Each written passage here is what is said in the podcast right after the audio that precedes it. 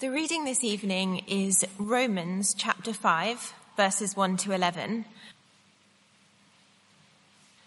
Therefore, since we have been justified through faith, we have peace with God through our Lord Jesus Christ, through whom we gained access by faith into this grace in which we now stand.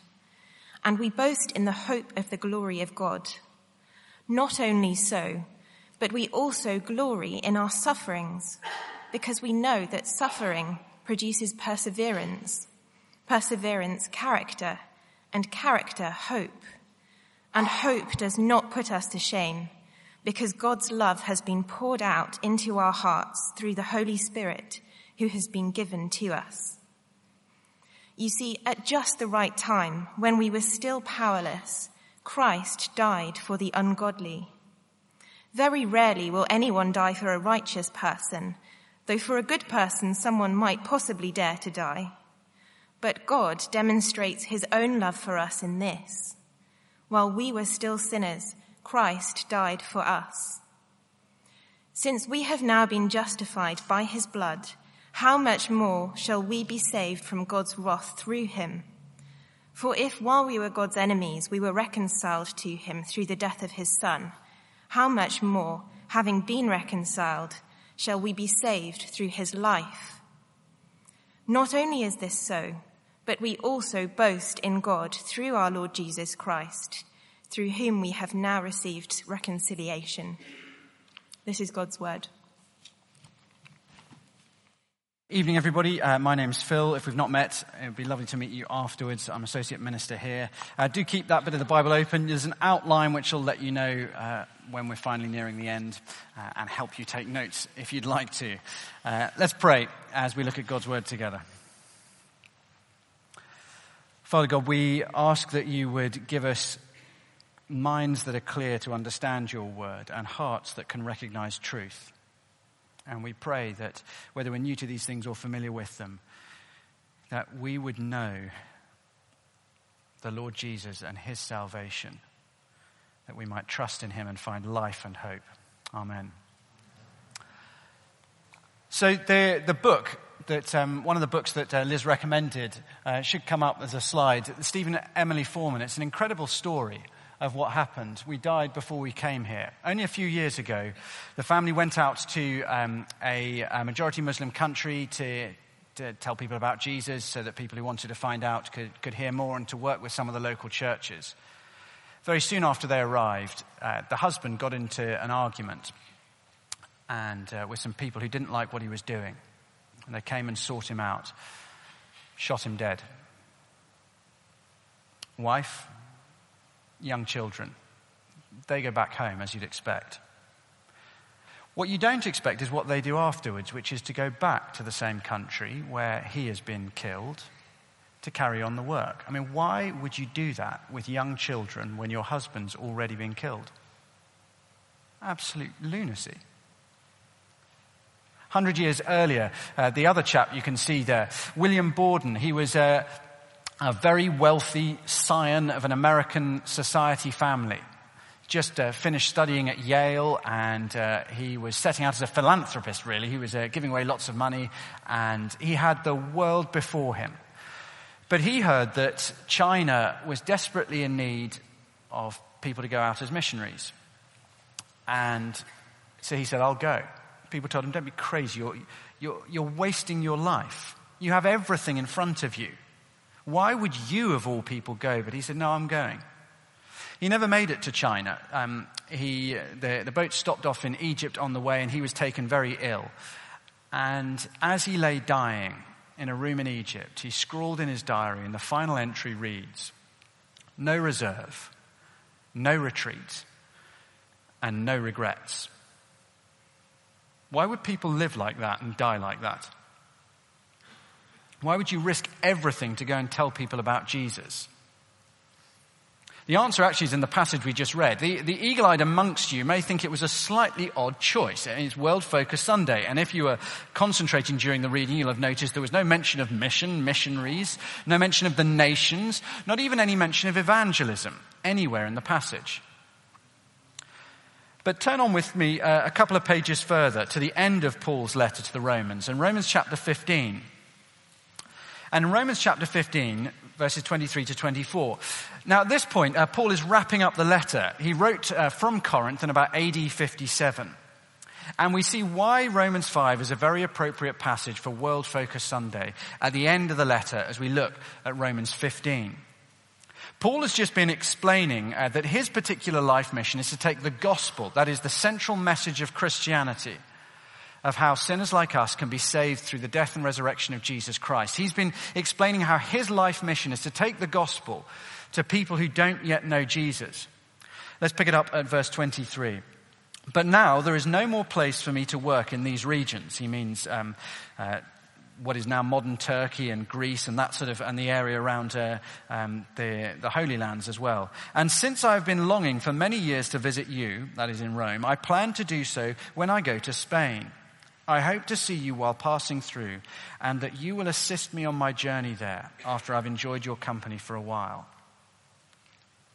In other words, one of the primary reasons for Paul writing the 16 chapters of Romans is so that the church in Rome is fired up to support him as he goes out to be a missionary to Spain.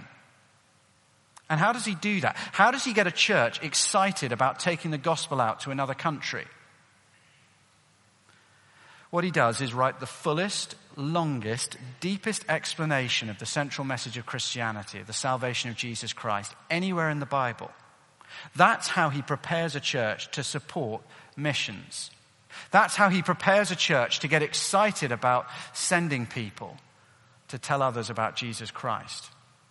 So in other words, if you're a Christian here tonight and the truth is you're just not that excited by world missions, you're not, if you're honest, not really involved in praying or supporting uh, the work of, of, sending out people to, to, to tell others about Jesus Christ, if it just doesn't actually grip you, then the first thing that you need is a deeper understanding of the gospel of Jesus Christ. That's the first thing that you need.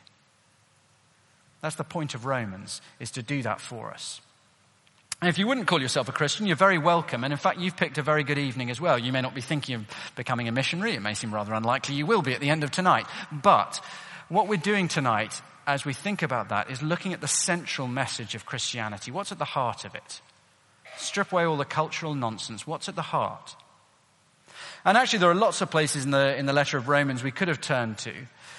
But I wanted to look at Romans 5 so that the Spirit can fire us with two particular truths about God, two things that are equally crucial to His character and equally crucial for you and me to know about Him. And they are the love of God and the wrath of God. The love of God and the wrath of God. Three points. Uh, firstly, in Christ we have certain future hope of final glory in Christ, we have certain hope of final glory. So let's dive in at uh, chapter 5, verse 1. Therefore, since we've been justified through faith, we have peace with God through our Lord Jesus Christ, through whom we have gained access by faith into this grace in which we now stand. That's a summary of Romans chapters 1 to 4. God's promises to save sinful humans like us are fulfilled in the death and resurrection of Jesus and they're received, cashed in, if you like, by faith, by trust in Jesus. And that means that we are in a right relationship with God now if we trust in Jesus. And that's a permanent thing. Do you see verse 2? It says uh, it's a perfect tense verb. We stand. We stand in this grace. Perfect tense, past completed action with a present ongoing implication. Because of what Jesus has done in the past, you and I get to, in, from now and forever, permanently enjoy access to God through Him. That's the result of Jesus' death and resurrection in the present. Today we get to enjoy that. But what about the future? What happens in the future if you trust in Jesus Christ? What do you look forward to?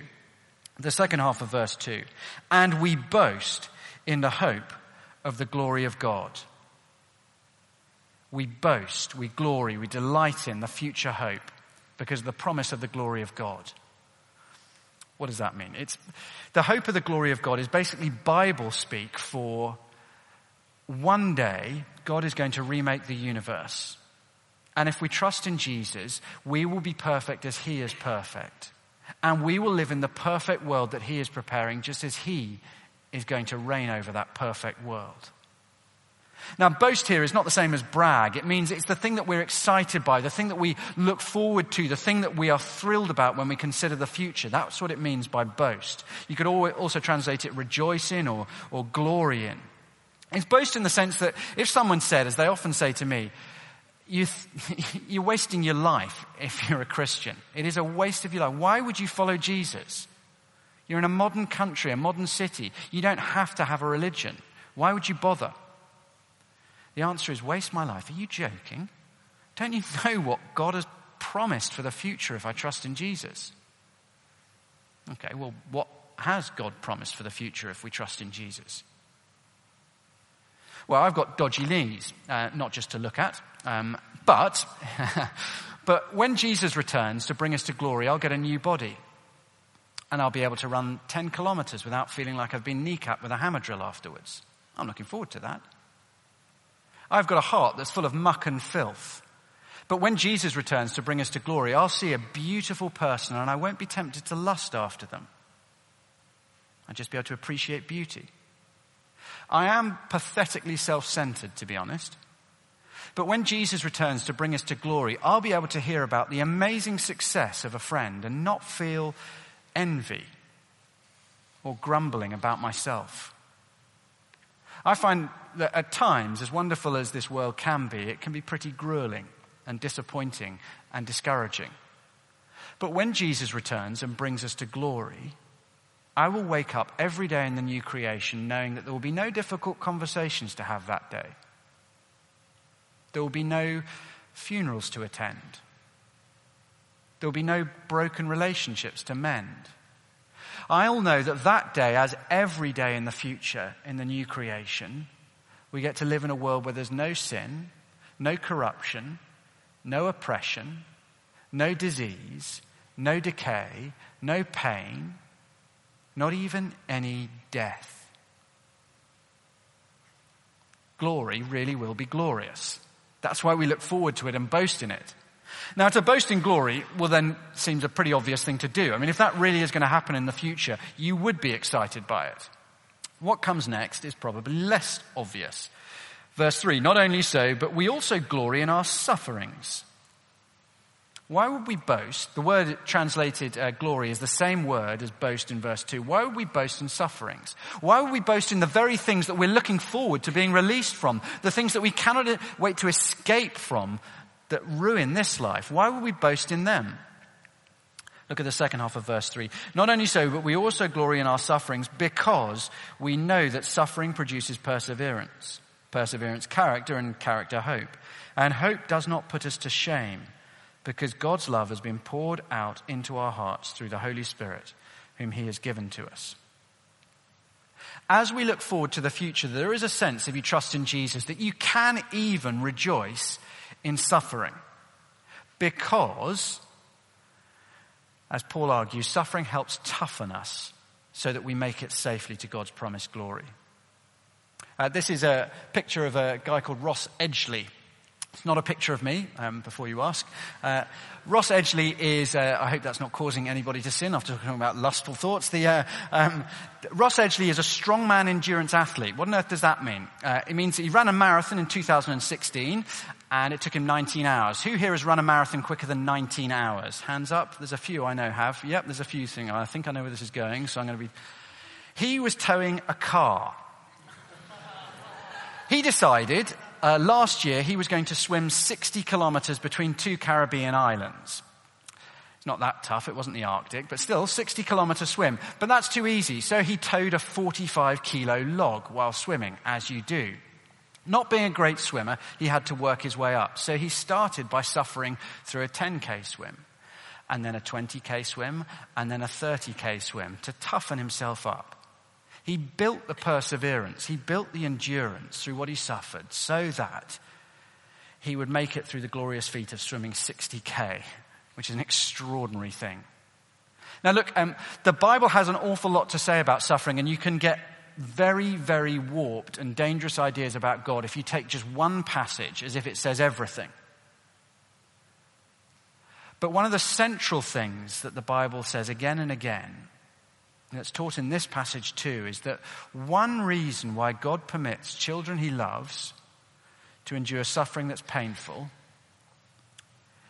is that it helps us to persevere.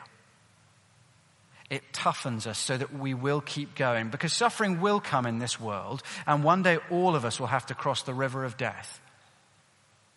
And God wants us to make it safely through. And so he does bring hardships because they, they teach us to, to keep going. They wean us off materialism and worldly comforts. They train us, they strengthen us. And in the mystery of his providence, God uses these hard things to ensure we make it to the glorious future he's promised.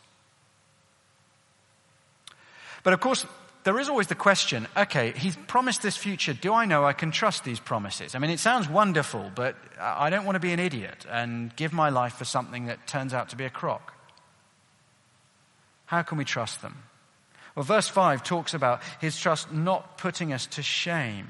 In other words, he's saying, you won't look like a fool if you put your trust in Christ, if you give up stuff for him now. You won't look like a fool in the end if you've lived like that. You're not an idiot if you sacrifice now to serve Christ. Why? Look again at verse 5. This hope does not put us to shame because God's love has been poured out into our hearts through the Holy Spirit who has been given to us. What, he, what he's saying there is that uh, one of the things that happens when you put your trust in Jesus Christ, God comes to live in you by his Holy Spirit. And one thing that the Holy Spirit does is enable us to, to feel, experience the love of God, to so know that God loves us, that actually it's not just a, an intellectual, a cognitive thing. It does drop down and affect how you feel. And that leads us to verses 6 to 11. Because the question comes, Paul, you say we can be sure about future glory. And you say one of the things that should make you sure of that is that you feel God's love for you now. But how do I know that that subjective feeling is reliable? And Paul's answer in verses 6 to 8 is that we've got objective grounds to believe that subjective feeling of God's love. And in, he teaches us that in Christ we have objective proof of God's love for us. That's the second thing we see. Verses 6 to 8. Look at, look at these verses with me. Verse 6. You see, at just the right time, when we were still powerless, Christ died for the ungodly. Very rarely will anyone die for a righteous person. Though for a good person, someone might possibly dare to die. But God demonstrates his own love for us in this. While we were still sinners, Christ died for us. Let me ask you a question. Does God love you? Where does your mind go? Once you've got past the yes or no, the binary bit, where does your mind go for the proof? What do you think about when you think, does God love me? Am I healthy? Am I in a fulfilling relationship? Have I got a job? Can I pay my rent? Where does your mind go? What things do you think about when asked, Does God love you? To answer whether we're right to, to think that God loves us now, Paul takes us to something that happened a long time ago. He takes us to the cross. Uh, there's, a, there's a 2008 movie starring Will Smith called Seven Pounds. It's not your usual Fresh Prince of Bel Air kind of Will Smith idiot movie. It's a, it's a little bit more serious than that. He plays a man who ruins his life with a couple of seconds of stupidity on the roads that kills seven people. It's not a comedy. He's, he's ruined his life, killed seven people, including his fiancée. And he resolves that the only thing he can do, he just can't continue living, the only thing he can do is to make up for it by saving seven lives. And so he decides he's going to commit suicide and he's going to give his organs and his money to seven people to atone for what he's done. But what's interesting is the way he goes about it. He basically uh, spies on people to work out whether they're worthy. So there's a, there's a blind guy he's thinking of donating his eyes to. And uh, he, he meets the guy at his workplace and treats him really badly and mocks him and verbally abuses him. And the guy is gentle and gracious back. And so he, he passes the test. But then there's another chap that he goes to see. And it turns out he's an abusive care home owner. So he's crossed off. He's not getting anything from him. And of course, it's Hollywood, so the person that he was going to donate his heart to, he falls in love with, of course. Um, but that's not the point. The point is that the way he works it out, you, the whole movie is crafted in such a way that you agree. You know, the, the expectation is we agree with his methodology. If you are going to give this great gift of life to somebody else, if you're going to give a life transforming donation of your money or your, or your body, they've got to be worth it. You don't want to give it to some abusive care home owner. You want to give it to the love interest who is a very worthy person. But look how God works out who he will save. God demonstrates his own love for us in this while we were still sinners, Christ died for us. Jesus came to die for us when we were ungodly. That is, when we were the opposite of God. God is true. God is love. God is life. God is compassion. God is self sacrifice. God is gracious. God is generous. That is godly, and you and I are ungodly. That's why it's right to feel, to feel that God loves you if you trust in Jesus. Because he died for you and me when we deserved nothing but punishment. That is real love. Okay, so what should you do if you, you say, I'm a Christian, but I don't feel like God loves me if I'm honest? Well, we're told in verse 5, it's the Holy Spirit who pours God's love into our hearts. And in another one of his letters, in Galatians chapter 3 verse 2, which we were studying last term, Paul says that you receive the Holy Spirit by believing God's word with faith. You receive the Holy Spirit by believing with faith. So if you don't feel like God loves you, the answer is not to, to sort of pray, God, help me to feel that you love me more. Please help me to feel that you love me more.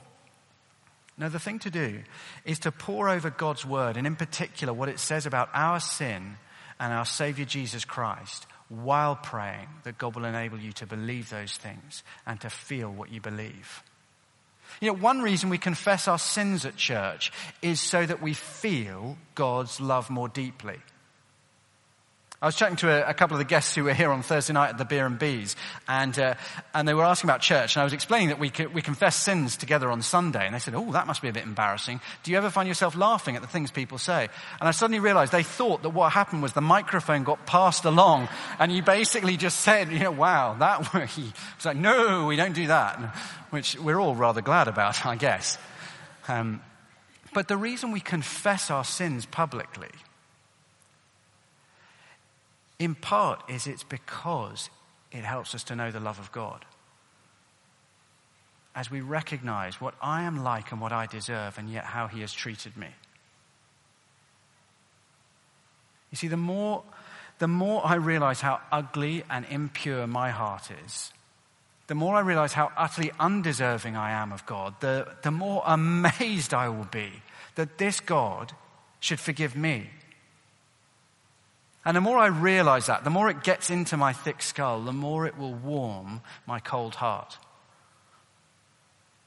Now, I know that some of us here do not feel worthy of God. We feel a weight of guilt as we arrive at church, and we may even live in fear that others will see through us and see what we're really like. And the thought of a God who really can see into our hearts and see how really we are, well, that's terrifying. But at the cross, as Jesus dies, we find a God who loves us in spite of all that we've done, a God who welcomes us, and a God whose love doesn't have to be earned and deserved. And so a God whose love is not lost when we prove less than worthy. A God who loves us whatever we think about ourselves, and a God who loves us whatever other people say about us.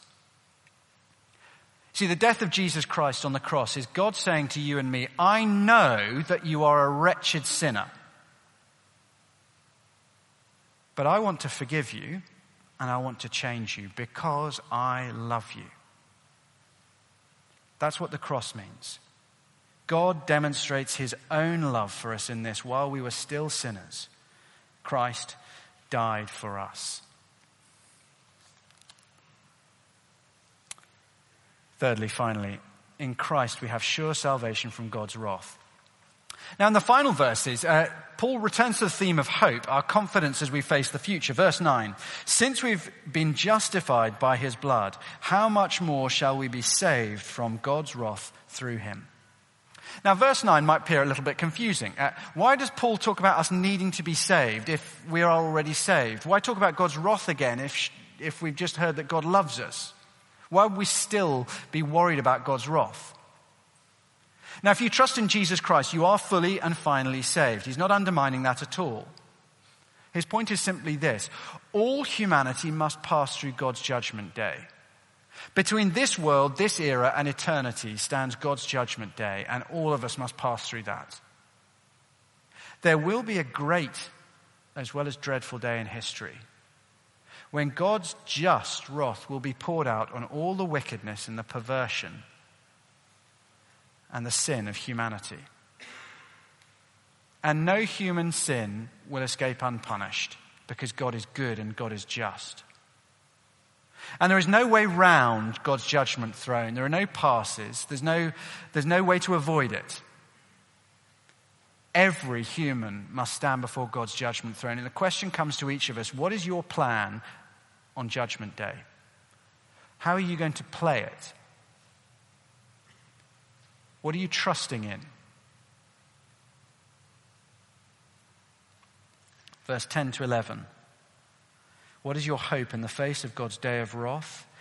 If while we were God's enemies, we were reconciled to him through the death of his son, how much more, having been reconciled, shall we be saved through his life?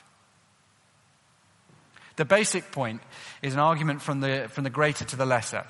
If that's how God treated us when we were his enemies, well, then you can be absolutely certain he'll look after us now that we're his friends.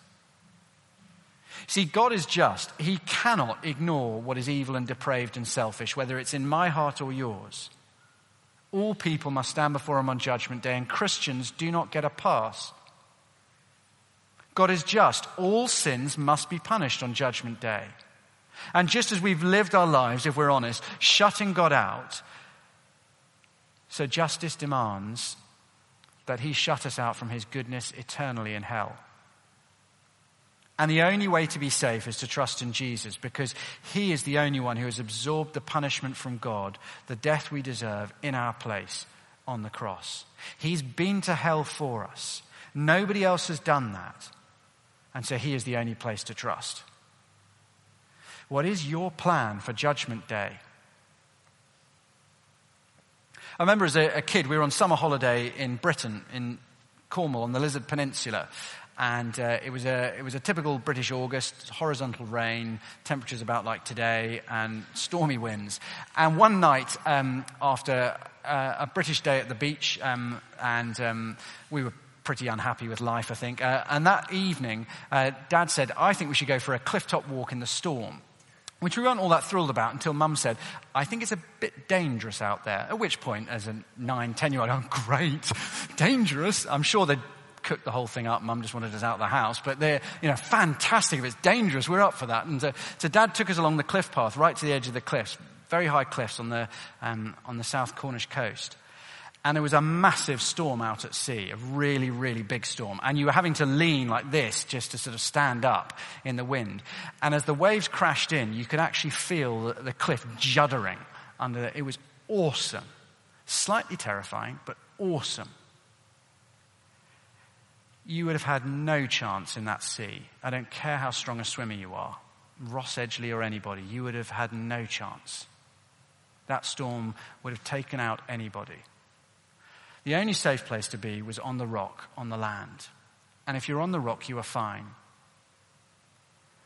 And you see, you and I, as we think about the, the day of God's wrath, the day of judgment, no matter how good I might think I am, no matter how well I compare to the rest of humanity, I have no chance of surviving the judgment of God. The judgment of a perfectly holy God who can see right through me right down into the depths of my heart. But if you trust in Jesus Christ, He is the rock. He has died your death. He has suffered your punishment. And so to stand on Him is the only safe place on that day of judgment. And if He has absorbed your punishment, then you have nothing to fear. You are safe on the rock. Okay, so what? Uh, what are the implications for you and for me as we, as we think about this passage? Well, Paul's main point is that, look, if you should put your trust in Jesus. That's his main point. Put your trust in Jesus because if you do, you have joyful, solid, robust, the only hope for the future. And it is a wonderful hope.